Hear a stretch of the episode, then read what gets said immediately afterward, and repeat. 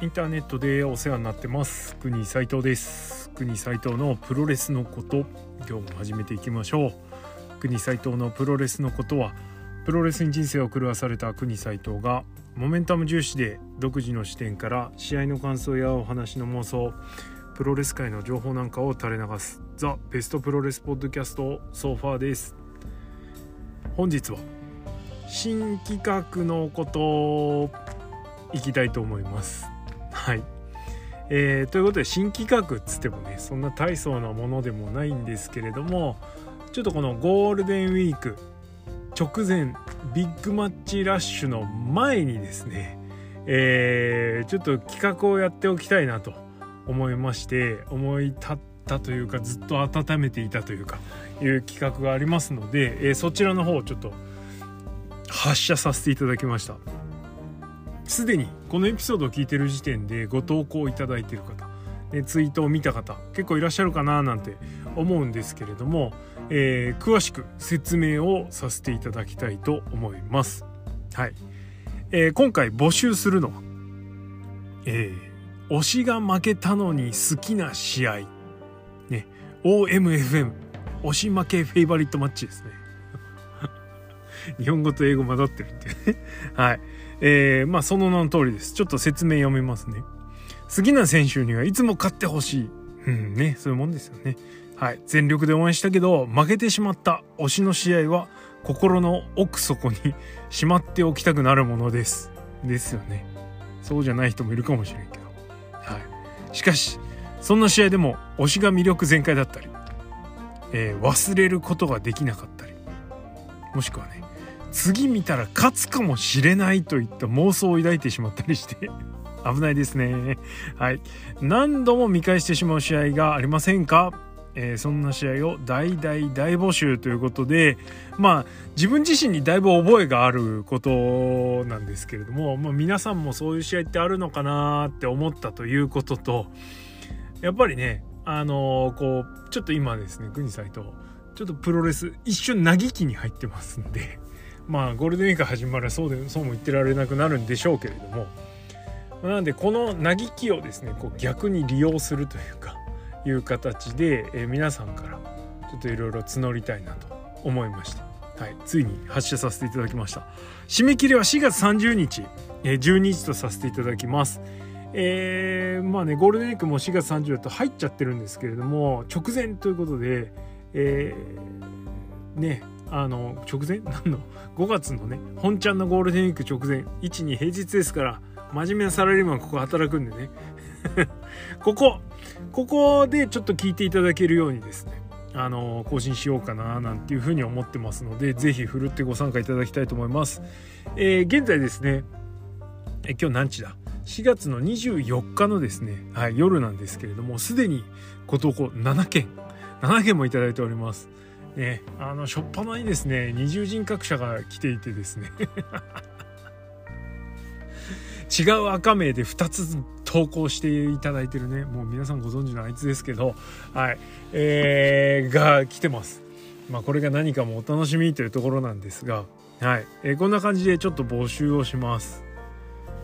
え国斎藤がどの試合を選ぶかは今日のねこのエピソードの一番最後にですね紹介したいと思いますので。はい。なんだか考えてくださいっつって。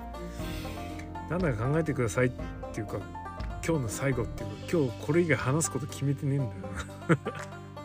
決めてないんですけどね。はい。えっ、ー、とまあじゃあじゃあというかいきますか。えっ、ー、と今回ですねあのこの推しっていうのに関しては、えー、皆さんそれぞれいろんなパターンがあると思います。もうずっとその選手のことを一筋で応援してきたパターンっていうのがあると思います。あとそその試合を見てる時はその選手をめっちゃ好きだった時期。今は好きじゃなかったりちょっとその時ほど気持ちがないけど。えかつてのね元彼みたいな ちょっとちげえか。はいいう感じ、えー、これがあると思います。それからもう一個。あのその試合特化型っていうのかな。この試合に関してはこっちに絶対に勝ってもらいたいみたいな気持ちを持って見た試合あの箱惜しいなんて言葉もありますね、えー、団体だったり、えー、ユニットだったりまあなんかいろいろあると思うんですけども、えー、こうまとまって好きな場合こういうアンケート答えにくいとは思うんですけれどもただやっぱりねあの試合試合で、えー、思いがこもる試合っていうのがあると思うんですよ。なのでそういうところからピックしていただいてもいいです。まあ、なんで、あのー、選手単押しじゃなくの方じゃない人も是非投票していただきたい。とにかくですね、えー、っとどっちかをものすごく応援してる時にしかも負けてしまった時っていうのがポイントですね。勝った試合はまあ見るんですよ。まあ見ない人もいるかもしれないですけどね。そもそもあのリウォッチするしない問題もあるんですがこれどうなんですかね？皆さんあのプロレスの試合って、えー、何回も見直したりしますか？ちなみに国斎藤は、えー、自分が生観して面白かった試合は何回も見直すことがあります。逆に生観戦してないで何回も見直すことははないですね。えー、なぜかっていうとえっ、とまあこれはねあのプロレスの見方の問題で、えー全然こういい悪いの話じゃないんでね気悪くしないでほしいんですけどあのやっぱりね生感してない試合って自分の中に体験として残らないんで薄っぺらくなっちゃうんですよね。まあ、当然ね海外の試合とかっていうのは見ることできないですよ。見ることできないっていうか まあなかなかねコラゲンホールで見にでやってる試合見に行くのと訳が違いますからなかなか見ることができないと。いう状況なのでまあどうしてもね海外インディーとか、まあ、WWWF もそうですけど、まあ、除外されちゃうわけですよね。でかつてやっぱりね WWF 熱中して見てた時なんかは何回も何回も繰り返し見たりとかねしてましたよ。あだけどなんだかんだこういろいろ越されてきて2023年2023年でもねえけどここ10年ぐらいずっとそうですけどやっぱね生で見た試合こそ何度もこう繰り返して見ることが多いなというふうに思ってます。まあ実際生で見てないけれども何回も繰り返し見る試合もあるんですけどなんだろうねこう俺のものじゃない感 エゴだよねこれはねプオタのエゴですけどあのやっぱね悔しさが勝るんですよ。いい試合になればなるほど。自分が生観戦できなかったっていう意味でね。なので例えばそうだな。クソクソグランプリでよう言いますけど。まあまあ言ったら高木岡田で高木が勝った試合ってあの首都圏で1回大田区で1回ありましたけど実は見れてないんですよね。でまあ悔しい。だからね本当は何回も見返したいぐらいなんですけど見れてないとか。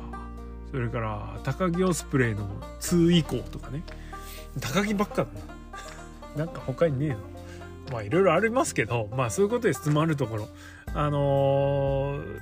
ー、すごく面白いし誰が見ても面白いというかいう試合なんですけど。で自分の好みの試合なんですけど生感できなかったから別にいいやみたいなねちょっと意固地になっちゃう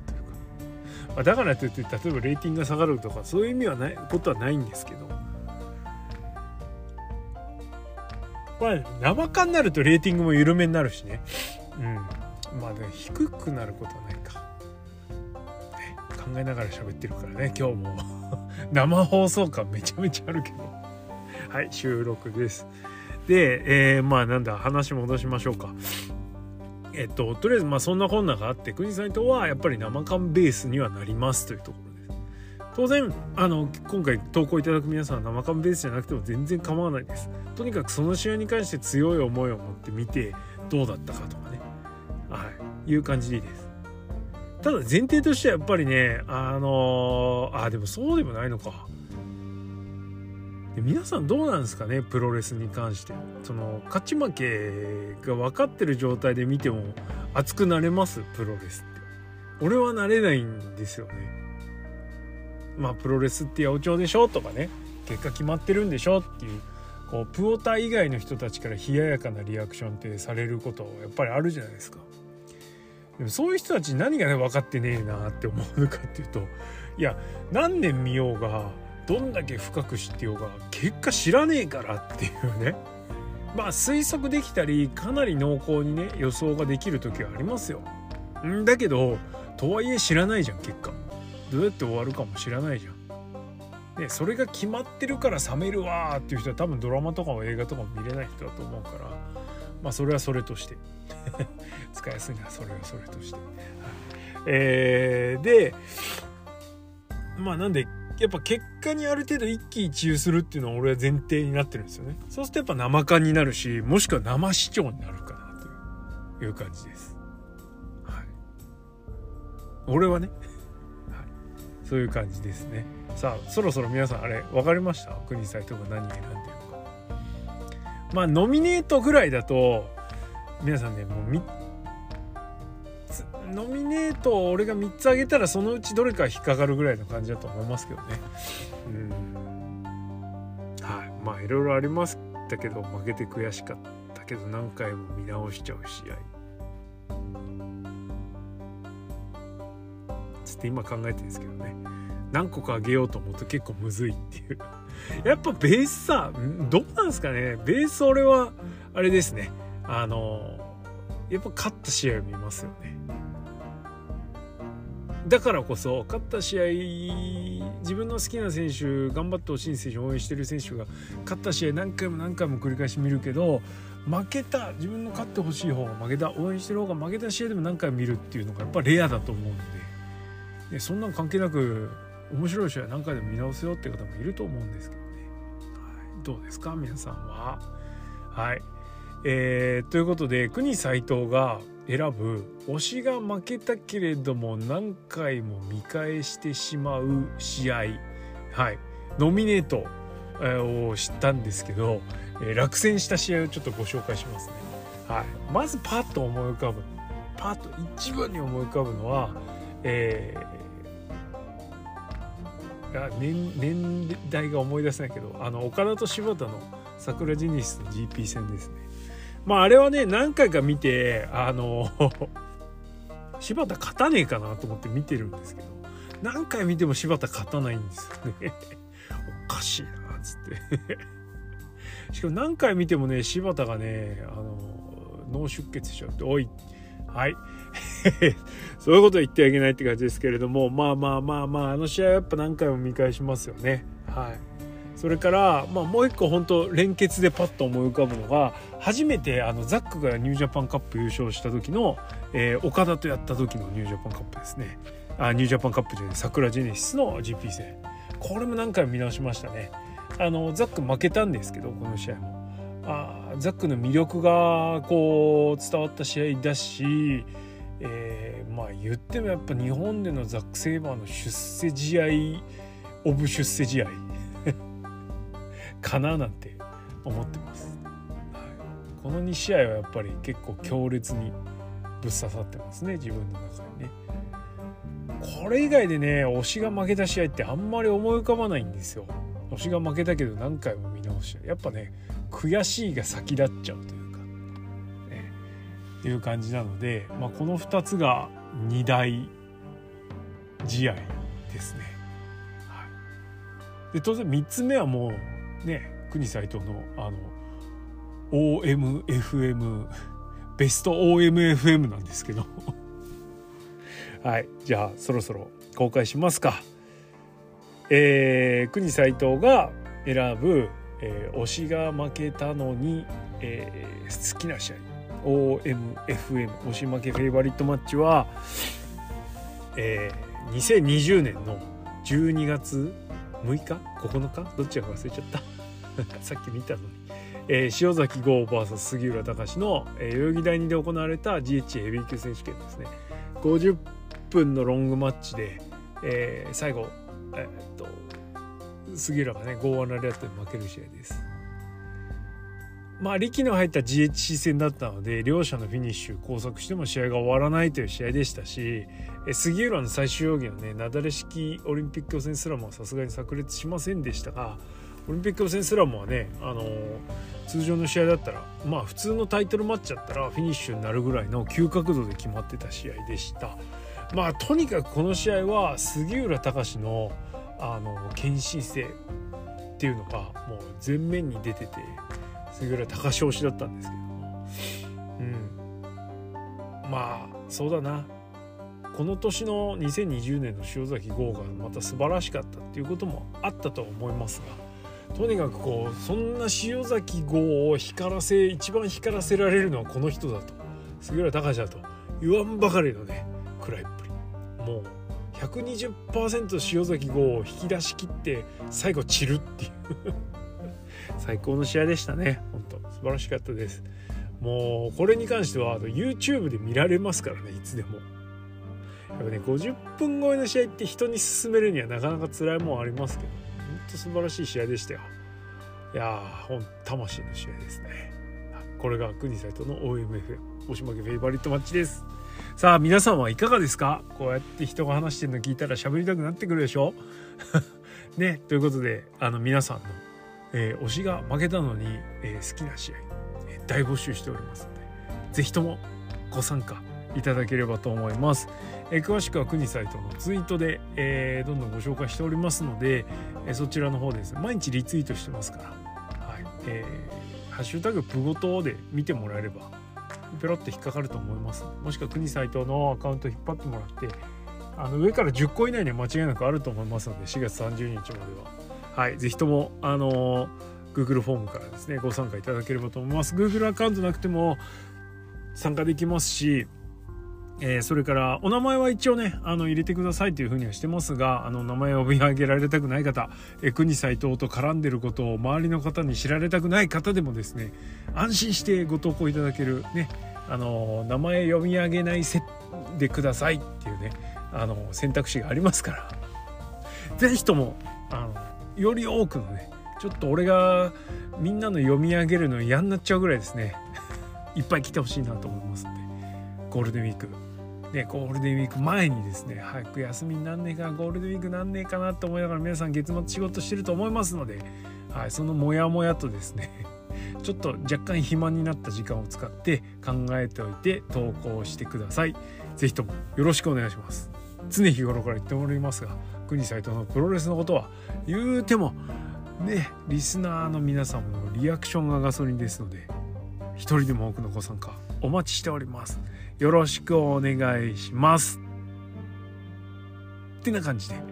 終わりじゃないんだな。えー、質問箱せっかくいただいておりますので、えー、3つほどお読みしたいと思います。いくぞ今日も。えー、国さんもツイートされていたノアの工業名についてですと。単体ではかっこいいのですがどれも似たようなタイトルで見分けがつかず毎年恒例のビッグマッチがどれなのか正直よく分かってません。年間最大のビッグマッチはノアザベストになるのでしょうかそれとも正月の武道館ですかね。栽培入り前のビッグマッチなどもご存知でしたら教えていただけると助かります。ということで。はい。ありがとうございます。ノアのビッグマッチって名前浸透しないよね。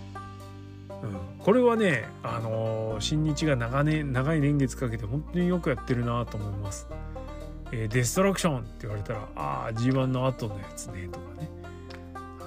ベスト・オブ・スーパージュニアとか G1 っていうねあのまあノアも N1 がありますよ。シングルリーグ戦とかねカップ戦ニュージャパンカップとかねそういうのはパッと思い浮かぶと思うんですけどそれ以外のシリーズ、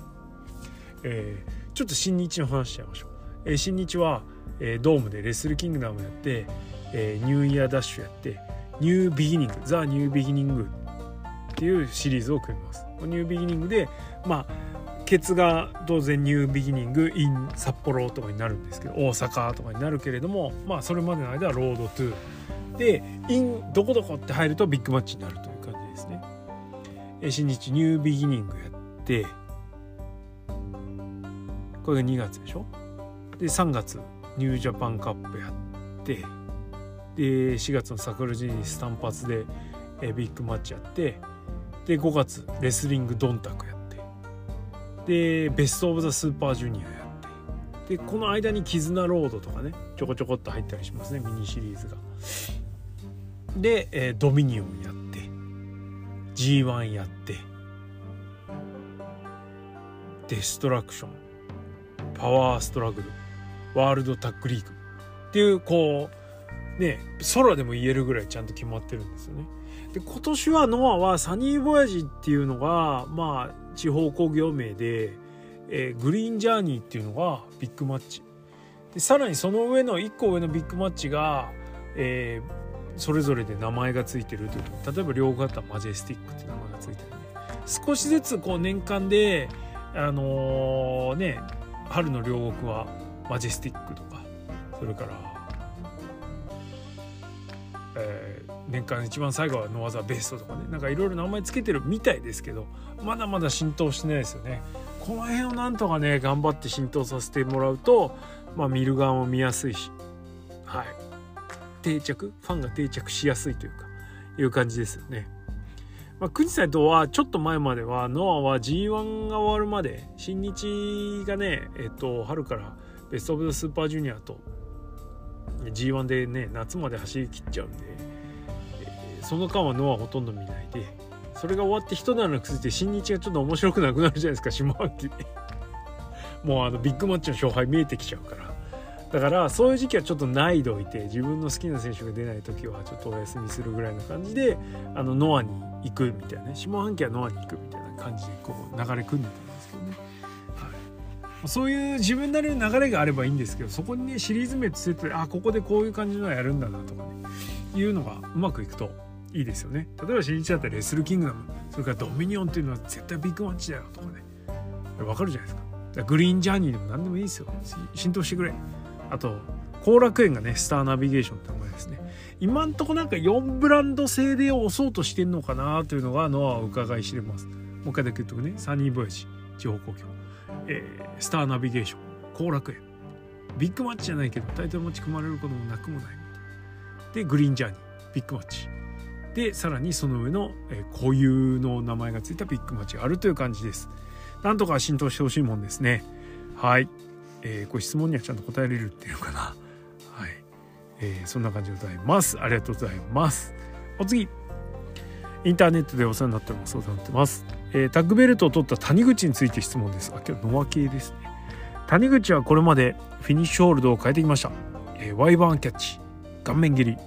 マイバッハボムハーフネルーソンスープレックスエトセト正直これだけフィニッシュを変えたのは谷口がブレていたのが原因だと思いますが逆に言えばフィニッシュホールドが多い選手だと言えます。以前国さんはザック・セーバージュニアを評価する時ザックはフィニッシュが多種多様なので試合がいつ決まるかわからないスリル感があって面白いと評価していました。多くのフィニッシュホールドを持つ谷口もうまくいけばザクセバジュニアのような選手になれると思いますでしょうかということで。はいありがとうございます。確かに谷口あのフィニッシュが安定しませんね、えー、これに関しては誰の問題かっていうとまあ本人とあとはプロデュースする人両方の双方の問題があると思いますけどまあ一つのフィニッシュ代名詞になるフィニッシュがあるようでないっていうのはレスラーにとってすごく大変ですよね。ちょっと不幸というかいう感じがします。え谷口ぐらいの選手になったら谷口ぐらい谷口みたいなタイプの選手だったらシンプルなフィニッシュの方がいいと思います。例えばワイバンキャッチなんてねものすごくこれは良かったと思ってますよ今でも、うん、ワイバーハボムとかチョークスラムとかね顔面蹴りとかちょっとインパクト弱いんですけどハーフネルソンとワイバンキャッチでこれからもどんどんいけばいいかななんていうふうにはなんとなく思っても最近ワイバンキャッチやんないけどね。はい。でだからといってザク・セーバージュニアになれるかというとそういうわけではないというか。あのやはりダニーがどういう体勢でもフィニッシュに持っていけるとかね。どういういろんな勝ちパターンを持ってるっていうわけではないじゃないですか。たまたまその時のフィニッシュがそれだからそれになってるみたいな。感じなので谷口は。ちょっと違うかなというふうに思います。まあ器用さもね全然違うしね。は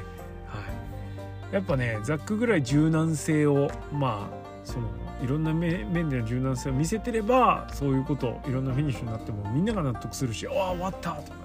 それから逆にハラハラできるじゃないですか。明らかにこれ言ってるなみたいな瞬間になった時にやべえって思えるんだけど。まあね今マイバッハボムやられたってやべえとならないでしょ。そういうとこだよね。はい。まあ別に谷口批判するわけじゃないんだよこれはね。頑張ってほしいですよ。はい。いろいろ足りない点はあると思いますけど。チャンピオンになった以上ね。というかなんかキャラクターを一生懸命今頑張ってるんで本当定着してほしいなと思います、はい、これが最後のキャラになるといいですね。ありがとうございます。最後。こんにちは。こんにちは。オールトゥギャザーアゲインのチケット発売されましたが国さんは購入されましたか？私は12年前初回を見て2回目行きたかったのですがさすがに仙台ではと断念。今回は何とかと思っていたのですが会場が武道館ではなく両国。さすがに4人マスは勘弁。かといって1マス買い占める財力もなく2階席に照準を合わせました。発売当日はパソコンの前でスタンバって、えー、10時と同時にチャレンジしてなんとか2階 A3 列目を E プラスでゲットできました。素晴らしい。その後見ていると2階席は瞬殺。マスは翌日になってもどのサイトも全席収余裕ありこれって両国のマスがもともと狭いのはコロナ禍でさらに観客には苦痛に感じてきた結果ですかね。と次は G1 1マス2人席になってほしいと思いますということでありがとうございます。オールトゲザー国際と行きません、えー、結構即断即決ぐらいの感じいかがですね。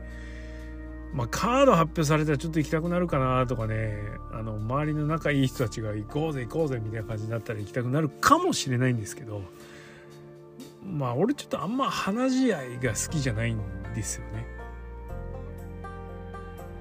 うん好きじゃないって言うと言い方語弊があるな。好きですよ。プロレス大好きですからね。なんだけどなんかこうワクワクしないというか。いう感じ。だから「フォーチュンドリーム」とかあるじゃないですか。ああいうこう1回限りのスペシャルマッチみたいなね。よっぽど刺激的なマッチメイクだったら別ですけどなんかよくわかんない組み合わせ多いしさ。トラディションとかレジェンドとか IGF は別だな。IGF は関係ねえ、はい、フォーチュンドリームとかね、はい、プロデュース系の工業って意外となんか四方八方に気を使ってるみたいな感じのカードになるんであんま好きじゃないんですよね正直。あと引退試合とかね。武藤の引退試合ぐらいねしっかりやってくれると別なんですけど。まあなんでそのお披露目試合というか話し合い的な感じなのであんまり興味をそそられてないです。オールスター戦とかね。オールスター戦もプロ野球のオールスター戦とかね J リーグのジョモカップとかね最近やってないですけどオールスター戦あったけどそういうのもあんま好きじゃないんですよね。そうだから愛する浦和レッズもたまにこう埼玉シティカップとかっつって海外の強豪と試合したりするんですけどそういうのも全然見ないです。うん。はい。まあそんな感じ。なんであんまり興味そそられてないからチケット争奪戦にも参加しないというとこです。はい。すいませんね。まあなんでそうですね。で、G1、あ、ね、末席か。ね、なで、両国で4マスはね、攻めてるなと思いますけどね、やっぱ両国4マス、あんまり、もともとさ、コロナ云々の前から4人狭いなって言ってたじゃないですか。あんま好きじゃないですよね。4人だってさ、俺例えばさ、こう、普段から一緒にプロレス見に行ってる、例えばノリと、ミネピョンと、誰が、コウセンとかね。その4人でじゃあ末席4人で行こうぜってなってうちってやだなみたいな感じになるからね、うん、だから正直4人マス2人マスだったら全然 OK です、ね、4人マスはちょっとねまあもうちょっと腰も結構しんどいしね。ご遠慮って感じですね、はい、もうそれだけでちょっと嫌になっちゃう感じかな、まあ、だから本当はね2人がいいんでしょうけどこの前新日の両国ほとんど満員でしたけど2人マスだったからね結局そんな満タンになんなかったじゃないですか。あれ全部4人だったら1万とか言ってるんでしょ多分。もったいないですよねそう考えるとね。席割りのせい、はい、ちなみにノアの両国は末席をほとんど潰してはい、アリーナ席が広いバージョンですよ。マジェスティックで、まあ、そっちの方がいいのかななんて思いますけど。でも両国といえば末席みたいな。贅沢な悩みですね。はい。2人席がいいですわ。4人はちょっと行かないな。よっぽどのことがない限り4人席攻めないと思います。はい。そんな感じです。ありがとうございます。まあとはいえオールトゥギャザーがねつまんないかつまんなくないかって言ったらきっと面白くなる大会だと思いますので、まあ、直前になっていろいろ出てきたら国際とも山が動くかもしれませんのでその時はご容赦ください。って感じです。じゃあ質問箱はこれで回答終了です、えー、改めましてえー、押し負けフェイバリットマッチ OMFM の投票皆様よろしくお願いします、えー、最後にいつもです。国斎藤のプロレスの音はリスナーの皆様のリアクションがガソリンです。意見感想ご質問などありましたら質問箱もしくはハッシュタグプごとでお寄せください。最近質問箱はですねツイッターとの連携が悪くて、えー、ツイッターの方に回答が出ないという形になっておりますがあの質問箱をご投稿いただいた方はね質問箱のページから見ていただければちゃんと回答してますので。はい、あのプごとにあくまでもつなげる回答ではありますがねいつも皆さんご存知の通り本編聞いてもらうための回答しておりますがこちらもしておりますので、はい、引き続きご投稿の方お待ちしております。えー、それから、えー、スタンド FM の方で徳のプゴとやっております、えー、こちらもよろしければ遊びに来てちょうだいということで今日はこの辺でおしまいですありがとうございました。